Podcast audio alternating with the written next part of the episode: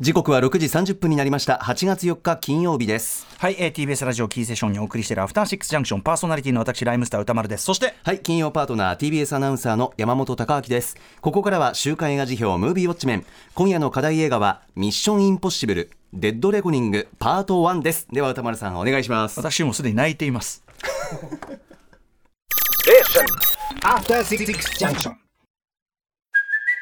Hey, it's Kaylee Cuoco for Priceline. Ready to go to your happy place for a happy price? Well, why didn't you say so? Just download the Priceline app right now and save up to 60% on hotels. So, whether it's Cousin Kevin's Kazoo concert in Kansas City, go Kevin, or Becky's Bachelorette Bash in Bermuda, you never have to miss a trip ever again. So, download the Priceline app today. Your savings are waiting. Go to your happy place for a happy price.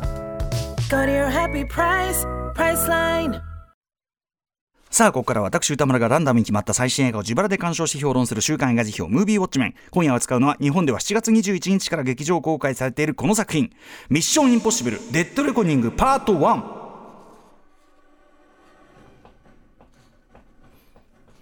トム・クルーズ主演の大ヒットアクションシリーズ第7弾。シリーズ初の2部作の前編です。そしてまあ一応トム・クルーズ主演シリーズとしてはラスト2作。の前編ということですね。もうさっきからずっとあのディレクター箕輪田君と「どうするよ」みたいな。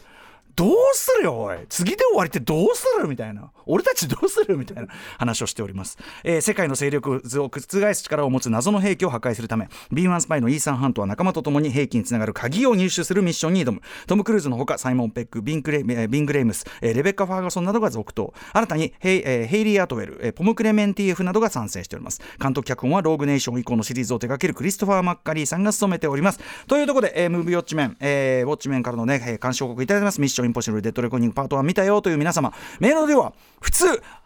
なあほな!普通って何ですかそれは。あの MCU だのね。やれゴジラだ新仮面ライダーだってどこだか来るやつらが普通。はそうですか、えー賛否の比率は褒める意見が7割弱。主な褒める意見はアクションの鶴瓶打ちでとにかく面白い。トム・クルーズの体を張ったアクションがすごい、えー終始鍵の取り合いに徹したストーリーが潔いなどございました。一方否定的な意見は新キャラに魅力がないしアクションにもキレがない。登場人物が多いし誰が何のために動いているのか理解が追いつかない。などございました。まあこれあのミッションインポッシブルあるあるでもありますけどね。あの場面って何のためだっけ？みたいな。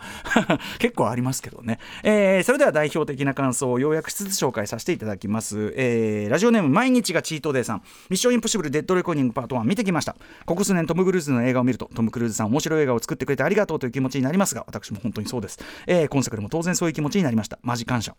今回もお金とアイデアと、えー主にトム・クルーズによるガッツを3時間に詰め込んだ面白い映画でした、えー特に今作は古典的なシチュエーションを2023年という今の目で見ても楽しめるようアップデートに努めているように感じました。ああなるうん確かに、えー一本を通してマクガフィンものをやっていてインディ・ジョーンズで見たかったのはこれだよななんて思いました。特に私がアップデートを感じたのは前半のカーチェイスです。カーチェイスであんなに笑わせられたのは過去一番だったのではあの車が坂を転げ落ちる間に運転席と助手席の人間が入れ替わるというギャグ。なんか昭和のギャグギャグ漫画のようなバカバカしさに爆笑。私はこのシーンに5億点そして今作でもトム・クルーズ走る走る走る年齢を言い訳にしないトムは本当にかっこいいです。そしてうまいと思ったのが予告編で見せているバイクで崖から飛び降りるシーン。予告編で予告編で出てるくらいなんだから序盤に来るのかと思っていたら本編に出てくるのはもう終盤じゃないですか。なので始まった頃には来たーとなりますよね。飛ぶ前に戸惑いを見せてるのもしっかりしてると思いました。今からパート2の公開には、えー最速で行こうと思っていますという毎日がチートデーさんです、えーあとですねじゃあダメだったという方もご紹介しますね、えーラジオネームひかりさん。初めてメールさせていただきます。ありがとうございます。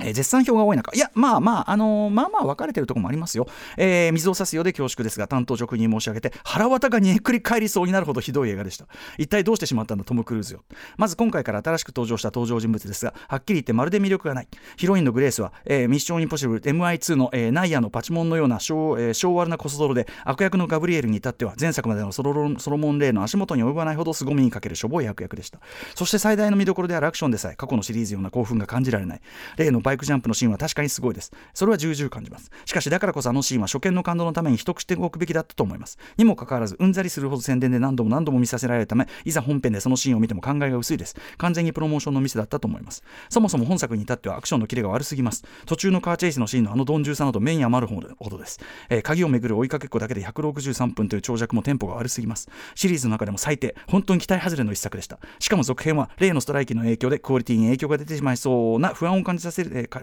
しまいそうで不安を感じざるを得ませんというようなことでございます。ちなみにあの今回今作もコロナ禍っていうねまた別の障壁が巨大な障壁がある中を乗り越えてなんとか完成にこぎつけたというところもありますけどね。はい、えー、というようなまあ酷評も含めてでもあのけなしてる方もいる人いるはいるんで光さん全然それはあの引け目に感じることないと思いますよ。はい。えーということで、ミッションインポッシブル・デッド・レコーディングパート1、私もですね、えー、めったに試写はいかないんですが、東宝シネマズ日比谷 IMAX でのまず、えー字幕の試写、そして、えーその後同じく、えー東宝シネマズ日比谷の IMAX 字幕、そして、えーとバルトナインのバルドルビーシネマ、えー行ってまいりました、えーちょっと上映形式の話ときますと、シリーズ初のデジタル撮影となった本作、えー前作、フォールアウトと違って、てか結構この作品、あの撮影フォーマットみたいなのがね、特に近作はちょいちょい変わるんですけど、前作、フォールアウトと違って、IMAX で撮影されたパートとかない。ね、初めてデジタル撮影、今まで 35mm で撮ってたんですけどね、IMAX パートもないため、えー要するに普通に全編2.39対1のシネスコサイズの作品なので、まあ、ぶっちゃけ、えーまだその進化が広く知られきっていないためか、比較的空いていること含め、えーまたまたドルビーシネマが一番おすすめの上映方式かなもしれないですね。えーちなみにドアルト9、ドルビーシネマではですね、上映前にごくごく短く、えークリストファー・マッカリーさんと、えートム・クルーズさんの挨拶映像が流れたりしました。えあと当然のようにトム・クルーズね、えー森川智えー俊之さんが、えー声を当てている吹き替え版、えーとディレクター箕田くんが見てきてですねやっぱりこれ超良かったということで。というのはですね今回、えーまあ、背後にいる大ボス的存在というのがこれ言っても大丈夫ですね。もう冒頭で出るからね。いわゆる暴走した AI がね劇中では entity、まあ、 entity っていうのは実体とか存在とか本体とかいろいろ訳せると思います。 entity と呼ばれていて。で字幕版の訳では全体にそれ。まあ最初 entity それそれ上に entity ルビが2つ。その後はそれになってるんですけどカッコつきでそれなんだけどこのそれという訳し方がですねもちろんあのそれって訳すあの簡潔2文字で済むし、あのーそれそれ自体は、まあ、あのそうやって訳した理屈は分からないでもないんですがちょっとねただでさえ今回その本当の敵の実態が見えづらい、ね、その AI だし、えーその AI の実行部隊も、まあ、その正体がよく分かんないっていう人なのでちょっとこうもともとつかみづらい話なところがあるのをさらにこの「それ」という役が分かりづらくしてる部分もあるかなという気がいたしましてでこれそのまんまエンティティでよかったんじゃないかなというふうにも思っていたら吹き替え版はやっぱりエンティティで通していたということで箕輪で曰くやっぱりそっちの方が案の定分かりやすかったですというようなことらしいんでまあこれあくまで個人の感想でございますがエンティティというねだからまあエンティティだと思ってみればいいんじゃないですかね。で、えーということで、このコーナーで2018年8月10日に時評をいたしました、前作フォールアウトに続くミッションインポッシブル。最新7作目にして、不正室のスーパースタートム・クルーズにとってのライフワーク的なこのシリーズ、最後の2部作の前編ということで、もうこう言ってるだけで僕はちょっともうね、あの泣きそうになっているんですけども、えー、だってせ、もうちょっと本当に感情的になってますけど、マジで次で終わりなんだよ。みんな分かってる、この重大さ。えー、フォールアウトの時も言ったけど、前編基本的には拝みながら見るべき、えーというね、ことですね。えーまあ、改めてちょっと振り返っておくならばですね、元はもちろんね、1966年から1973年にかけて、えー元は放送されたテレビシリーズスパイ大作戦。えーそれを1996年のリメイク、映画化の際にですね、えーぶっちゃけかなり強引に、えートム・クルーズ主演の一大アクションシリーズに改編したと。ね、今だったらかなり炎上騒ぎになってもおかしくないような改編。えーで、しばらくは元のスパイ大作戦らしさと、その時その時の最先端アクション、まあだから2であればジョン・ウーであるとか、まあ3作目だったらちょっとこう、なんだろうな、ジェイソン・ボーンシリーズの影響を受けたような、えー感じであるとかみたいな感じの間で、まあ作品ごとに割とトーンが揺れ動く感じ、毎回違う感じっていうのが売りだったんだけども、えー2011年の4作目、ゴーストプロのところで、えーようやくですね、要は60年代スパイもの的な懸念とか高等無形感とか、まああとスタイリッシュさみたいなものと、えーバスター・キートンからジャンポール・ベルモンドからジャッキー・チェン、っていうようなこの系譜プラス、まあ、あの運転技術って意味ではやっぱスティーブ・マックイーンプラス飛行機とかも入りますからね。スティーブ・マックイーンプラスみたいな、えーバスター・キートンジャンポール・ベルモントジャッキー・チェンスティーブ・マックイーン全部入れてさらに上行くみたいな、えー自らスタントもこなすスターとしてのトム・クルーズのリアルな身体性さっき言ったように60年代スパイものの懸念高騰味と、えートム・クルーズの、えーリアルな身体性が一つ理想的なバランスをこのゴーストプロトコルで見つけた感があり。れ一つちょっと型が完成した感じがありましたね。えーさらにですね、まあ、トム・クルーズ主演、やはりこう、こちらもトム・クルーズ版版解釈のジャック・リーチャーシリーズとなる2012年の、えー日本タイトル、アウトローで監督を務めたクリストファー・マッカリーとの、まあ、いわば映画史的バイブスの一致ですよね。トムとすごく映画史的バイブスが合う。つまり、えー映画の黎明期から70年代ぐらいまでのアナログな映画作りに対する思い入れ、リスペクト、えー知識みたいなものがめちゃくちゃトム・クルーズと一致する、えーということもあって、僕は、えー、と未だにシリーズ最高傑作だと今のところ思っている2015年の5作目「ローグネーション」から本作に至るまでは完全にクリストファー・マッカリーとトム・クルーズのコンビ作という路線がまあ固定しつつあるわけです。えーまあ、とにかくこの2人、まあ、インタビューとかでも本当に繰り返しとにかく過去の映画を見まくって研究してるとあるいは、え過去の自分たちの仕事から改善の余地をもう常に見つけようとしてる例えば、えザ・リバーの記事によればですね次のパート2、まあ、話の流れ上水中シーンが出てくると思われるんですがその水中シーンは「えー、イド・イズ・キル」これはマッカリーさんが脚本やってますとか、え、ーさっき言ったローグネーションの水中シーンのまあ、不満が残ったと、えー、それの反省を生かしたものになるだろうなんて言ってるわけです。えー、そういえばこの番組でクリストファー・マッカリさんにインタビューした際、これ2018年8月、あの、えー、ミアンさんのね、あの、非公式の書き起こしにこっち残ってますんで参照していただきますけど、その時も、あの、クライマックスのヘリコプターのシーン、なんか撮った時に考えてたより迫力が伝わんなくて、とか反省してて、なんかちょっと麻痺してんじゃないですか、あんたら、みたいな 話を私したんですけど、まあだからとにかく常に自分たちがやったことも超えようとしているわけですね。そういうふうにして、アクション映画史、すなわち映画史、ね、えー、をシーンごとに更新すべく、まあ、挑戦を続けている2人なわけですよ。であの感染脚本がない状態で撮影に入っているっていう型破りなスタイルもですねこれもちろん適当やってるわけじゃなくてその逆なんですよね。常により良いアイデアをそのシーンごとに取り込んでブラッシュアップしていくという体制だからこれをやっているということ。で実際、えー、特に金作における名シーンや名台詞は後から足されたアイデアであることが結構多いんですね。例えば、えー、フォールアウトのあのヘリコプターシーンが始まる前のあのイルサが「え何する気なの?」でベンジが「見るな」これが効いてるわけです。これは当日トム・クルーズのアイデアで入れたセリフだとか。あとは、えー、ローグネーションだったら、あの、見事なエンディングの着地ね。あれはもともとの書かれてたその脚本の予定脚本とは違うアイデア、ま、ばっかりがこれじゃダメだっつって、要するにその、ソロモンレーンを殺すって言われだったのが、これじゃダメだっつって、作ったアイデアなんですよね。だからということなんですよ。でただ本作の撮影期間中もろにコロナ禍とぶつかってしまったこともあってまあそのせいで制作費がやっぱり過去最大級に膨れ上がってしまったというね。だからこう多分あのペイラインもかなり上がっちゃってそこはきついあたりだと思うんだけど、えー、でもね皆さん考えてください。逆によくコロナ禍ど真ん中でしかもねあのそのコロナ禍のそのレギュレーションを守らなかったスタッフを叱責するトムの音声が出たことでも皆さんお分かりの通り大変厳しいその感染予防ルール守ってい、えー、く中ですね。よくもまあこんな手のかかる撮影アクションの数々を、えー、見ての通り一段上の最上級のクオリティでやりきったもんだっていうねうん、ことですよね。えー、ということで、まあ、ついに完成したデッドレイニングパート1どうかということなんですけど、えー、まずさっき言った、えー、背後には応募数背後にいる大ボスが AI という設定ね。それこそ、えー、入江優監督 AI 崩壊。これ私は2020年5月29日に、えー、表しまして書き起こしも今残ってますので見ていただきたい。あの、AI 崩壊の劇中のある非常に痛快な逆襲法がありますけども、えー、それと全く同じアイデア。まあ、本作デッドレコニングパート1でも序盤に出てきたりしますよね。えー、まあ、それはとにかく、えー、これまでイーサン・ハントっていうのは、まあ、名人、変装の名人なわけですよね。変装の名人をリーダーとするこの IMF というチームは要は敵に真実を見誤らせる技術で何が真実か分からなくさせる技術で、まあ、世界の危機を、まあ、に立ち向かってきたチームなわけですよね。でそのチームの最後に立ちはだかる敵がまさにポストトゥルースなどと言われるこの時代にふさわしく、えー、真実を見誤らせる存在であるというこれは非常に面白いし理にかなってるなっていうふうに思います要するに IMF が今までやってきたことの負のその展開をする存在が敵だっていうのはすごくあの分かり面白いですよね。理にかなってる。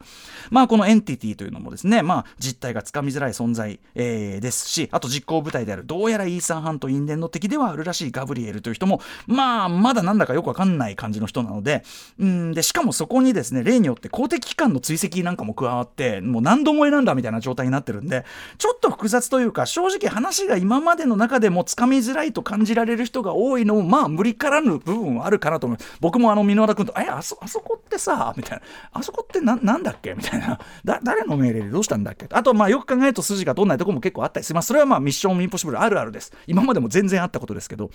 とはいえですね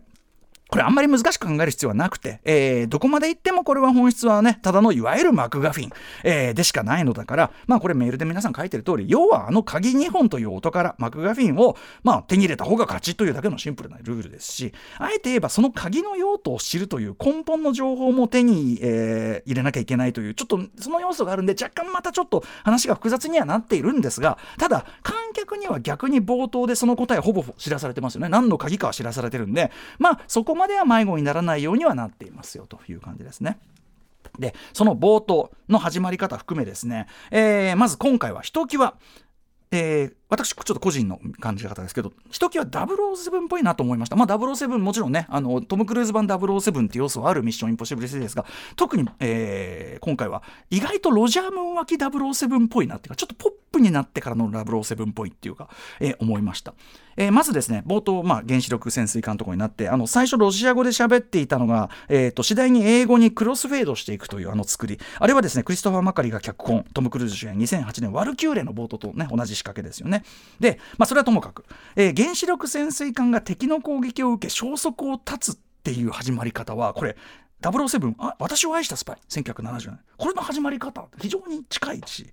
えー、あと中盤のローマでのカーチェイス。あの可愛いフィアット500まあやっぱり日本人としてはねカリオストロの城をまあ連想せざるを得ないところですがただクリストファー・マカリは僕はあんまルパン三世詳しくないですって言ってるんですけどまあ車のチョイスはねそういうスタッフがひょっとしたらカリオストロに寄せてきた可能性はあるけどもただそれ以上にえー、これインターネットブームデータベースでも指摘されてますが、えー、黄色い小型車でのヒーローらしからぬちょっとコミカルなカーアクション。しかも女性とのコンビ。でちょっとコミカルなやり取りしながらっていうのは007 Your Eyes Only 途中のあれは、えーと、シトロエンのドゥーシボーですけど、えー、でのアクションを放送させるとこがあります。見比べると結構こうゴロンゴロン転がったりするところも、えー、近いところがあったりする、えーまあ、もっと言えばねあのそのローマでのカーチェイスは、まあ、元を例えばミニミニ大作戦ね、えー、その名もイタリアンジョブ、えー、なんでしょうけどもね1969年のマイケル・ケイン主演、えー、またですねあのクライマックスその有名あの皆さん言ってる岸壁からの、えー、岸壁からの危険なジャンプからのパラシュートっていうのはこれやっぱり私を愛したスパイのアバンのアクションを思い起こさせますし、えー、ポム・クレメンティフ演じる、えー、ガブリエルの用心棒パリスっていうのも、えー、まあ、えーと、私を愛したスパイもしくはムーンレーカーのジョーズであるとかあと美しき獲物たちの、えー、グレース・ジョーンズのようなね、えー、007の美味しい敵や敵役の系譜とも言えるでしょうし、えー、とにかくその、まあ、パリスのぶっ飛んだキャラ設定とかもそうですし、まあ、ヘイリー・アトウェル演じるグレースとイーサンとのちょっとスラップスティックコメディっていうかな、えー、ちょっとスクリューボールコメディ的なセリフのやり取りとスラップスティックコメディ的なアクションのこう絡み合いとか。あとは、えーまあ、今回はほとんどコミカルな扱いですらある、えー、バネッサ・カービー演じるホワイト・ウィドウなどですね。いい意味でコミック的な高校と無形感とかけれみが強い、えー、トーンにはなってるかと思います。ただしそれがあくまでリアルなフィジカルな迫力に満ちた現代トム・クルーズクオリティアクションとして提示されていくとこがすごいんですよね。はい。えー、もちろんねあのロジャー・ムーアキ007ってのは本人やってないアクションの代表格ですからこれね。もう露骨にやってないっていうね。はい。まあ今回はめちゃくちゃやってる。で、えー、次のパート2がどうなるかわからないけども少なくとも今回のパート1は先ほどのメールの方と私も同意見で例えばカーチェイス例えば列車アクション例えばパラシュートスタントなどなどそれ自体は映画史で繰り返し繰り返し先人たちによって連綿と作られ続けてきたアクション見せ場のそれの最上級にして決定版。つまり、えー、定番的なこの手のシーンの最上級にして決定版を鶴瓶打ち、えー、していくという。網羅していく。つまり、えーと、ミッションインポッシブルシリーズ締めくくりに向けてもうこれ以上は生身の人間、えー、本物の撮影でやるのは無理というぐらいに、えー、そのアクション映画の定番的な見せ場を突き詰める、えー、アクション究極のアクション映画に到達しようという作りであると言えると思うんですね。でちょうどそれはトップガンマーヴェリックがですね、えー、やはり二度とこれ級のものは撮れないであろうというぐらいのリアルな究極の空中戦ドッグファイト映画だったようにということです。そしてそれはおそらく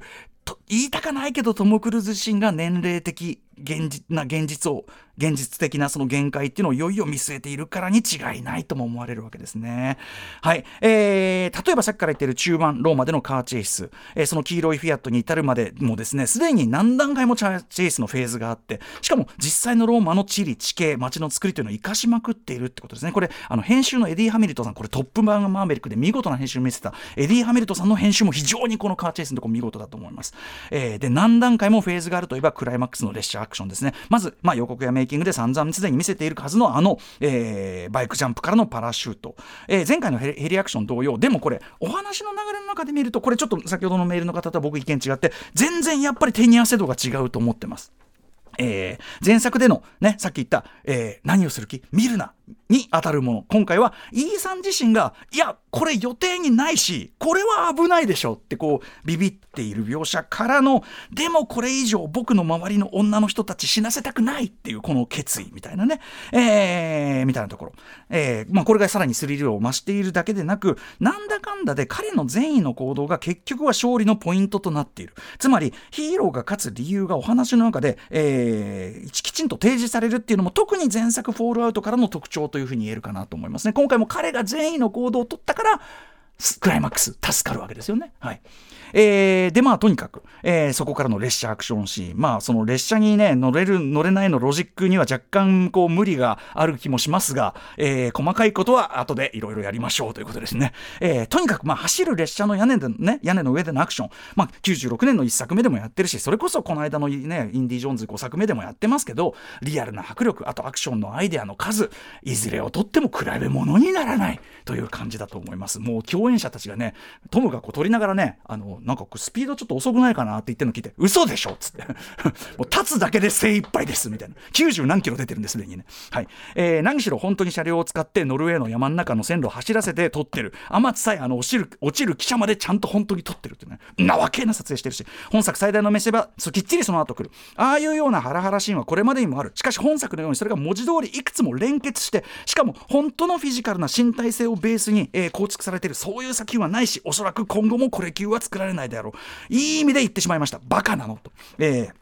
しかも本作、えー、パート1としっかり銘打ってる割にしっかり単体でも語る質がある終わり方になってる。これはトム・クルーズが絶対こだわったところだそうです。一作でちゃんと完結させる。もちろん、えー、ローグネーションからこっち、えー、きっちりやってくれているスパイ大作戦らしいギミック、今回もバッチリやっているということですね。えー、で、まあなんというかですね、まあ要は、映画というものの祝祭性というものともはよく分かっていて、えー、まだ半分までですけども、もう半分まで来ちゃってるとも言えるということですよね。ちょっと悲しいびっくりも途中あったりしましたけどね、アクション映画史、つまり映画史の絶え間ない更新をリアルタイムで、えー、半分でも3時間近く、この目で、この耳で、映画館の座席で、巨大なスクリーンで堪能できるこの喜び、同時にトム・クルーズという不正室のスーパースター、キャリアの総括点でもある。つまりこのイーサン・ハンとか過去と対峙するというストーリーはそこに向かってもいるわけです。回想シーンでトム・クルーズは若返りの CG をインディ・ジョーンズと対照的に拒絶したんですね。つまり何でもありっていうことが何でもないにつながっちゃうんだってことをよく分かってるわけですよ。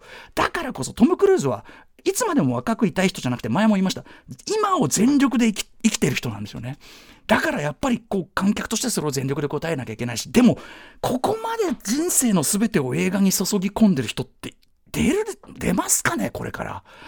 だからつまりこんな映画はもう二度と見られない可能性結構高いんじゃないかって思いながら見るべきなんですよね。えー、ということでパート2完成まで友よご無事でそして僕らも無事でスクリーンの前に再びたどり着ければと思います。あのもちろんねちょっとあの分かりづらいとことかあのよく考えると変なとこありますよ。あの機関士が死んでてあんなスピード出続けたりはしませんけど機関車はとかありますけどそういう問題か？あの私はとにかく拝みながら見ろ。もう全編ちょっと泣きながら見ているぐらいでございました。えー、ありが、本当にこのありがとうトムという気持ちを持ちながら見るべき、えー、デッドレコーディングパート1。スクリーンで見る以外の選択肢ってあるんですか？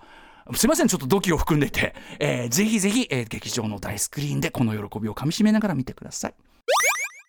はい、ミッションインポッシブル、つい感情的になってしまいました。はい、すみません。はい、そして、えー、来週8月11日にウォッチする映画、えー、候補作品7作品を発表します。まあ、最初の候補はこちら。トランスフォーマービースト覚醒。続いてはこちら。マイ・エレメント。3つ目はこちら。新次元クレヨンしんちゃんザ・ムービー。超能力大決戦。とべとべ手巻き寿司。4つ目。658km 陽子の旅。5つ目。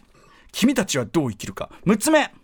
えー、引き続き入れさせていただいております。リバー流れないでよ。そして最後の候補はリスナーカプセルです。えー、ラジオネーム東京ララバイさん、えー、イノセンツ、えー、確かに歩行版ドームアキラと評価されるのも納得のでき初めから終わりまで緊張感が途切れない素晴らしい作りぜひ評論お願いします。ということであの高橋良樹さんも大絶賛してましたね。はい、えー、ということで、えー、来週候補作熱烈ガチャタイム、えー、引き続き一応ねウクライナ人道支援のための1万円余計ガチャ回しをね、えー、させていただいております、はい、来週はまあどうですかね？どれが来てもというところあるんでしょうか？あ1が来ました。トランスフォーマービースト覚醒。ね、えー、スティーブスティーブン・ケーブル・ジュニアさんね。あのあれねクリード2ね。大出世しましたけども、うん、えー、もう一回回します。すいません。トランスフォーマー。コンコロリン。